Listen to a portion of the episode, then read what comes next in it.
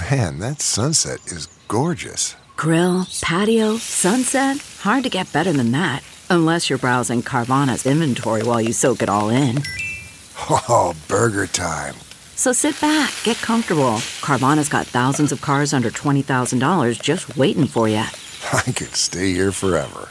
Carvana, where car buying meets comfort, meets convenience.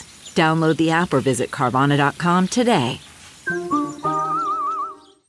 This week in China's history, the Battle of Red Cliffs and the Blurring of Fact and Fiction.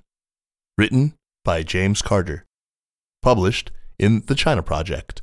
Read for you by Kaiser Kuo. This week in China's history, winter 208 to 209. Sometime in the winter of 208 to 09 CE, in the waning days of the Han Dynasty, one of the greatest naval battles in history took place on the Yangtze River, somewhere in Hubei province.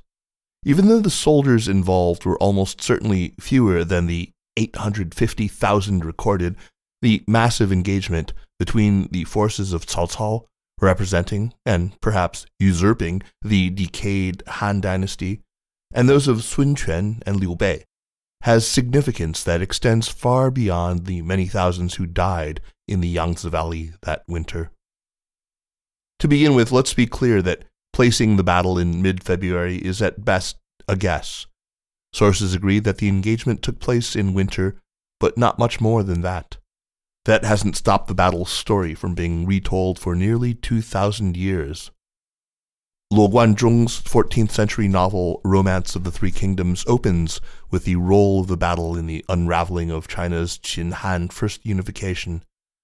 And in the 21st century, John Woo's two part epic Red Cliff spends more than four hours depicting the battle.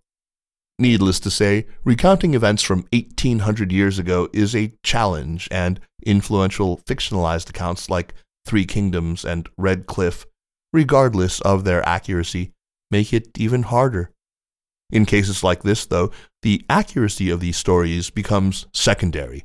What matters is not so much whether a story is true or false, but what does it mean? Even what we know of the retellings is not always so. Many of us know that Luo Guanzhong opened his novel with the famous description, or was it prescription, of China's imperial history. The empire long divided must unite, long united must divide. Thus it has ever been. 话说天下大事，分久必合，合久必分. But he didn't.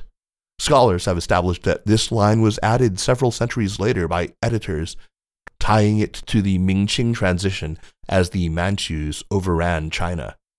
Its origins notwithstanding, the celebrated opening has become part of the standard edition of the novel and attained a timeless quality in many contexts. In the case of the Battle of Red Cliffs, many of the stories recounted have risen to the level of myth. Cinematically, the scenes are spectacular in Woo's hands, and dozens of top shelf performances with Takeshi Kaneshiro's Zhuge Liang, Zhang Fengyi's Cao Cao, and Zhao Wei's Sun Shangxiang among the best for my money.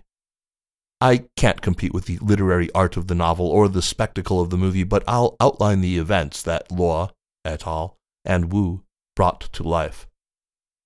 After nearly two centuries in power, including a brief interregnum under Wang Mang, the Han dynasty was in decline at the end of the second century CE. The emperors were mere shadows of the powerful early rulers and the state administration was hardly able to govern. As central power ebbed, regional militarists filled the vacuum, sometimes appealing to the Han for legitimacy. One of the most powerful of these regional leaders was Cao Cao, an army captain of variable loyalties who first gained rank fighting against the Yellow Turban Rebellion of the 180s. In 200, after defeating a rival in the Battle of Guandu, Cao Cao came to rule most of North China. Rather than overthrow the Han, Cao leveraged his power to legitimize himself with the Han legacy. In the summer of 208, he compelled the emperor to appoint him as chancellor, though, in truth, the emperor served at Cao Cao's pleasure rather than the other way around. As chancellor, Cao Cao had political power that matched his military might. Holding sway over North China, he turned his focus south. The most prominent southern powers were Liu Bei and Sun Quan. Like Cao Cao, Liu Bei first gained his reputation fighting against the Yellow Turbans and had, in fact, been an ally of Cao Cao's in the late 190s. Liu Bei, however, came to see Cao Cao as a traitor to the Han and attempted to assassinate him at the behest of the emperor. After being defeated by Cao Cao's armies in the early 200s, Liu Bei fled south to regroup, but remained convinced that opposing Cao Cao represented loyalty to the Han.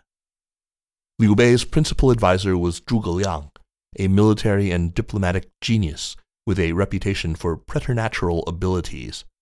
Tall and slender, usually carrying a fan made of crane feathers, going by the style name Kong Ming, Zhuge Liang persuaded Sun Quan to ally with Liu against Cao Cao.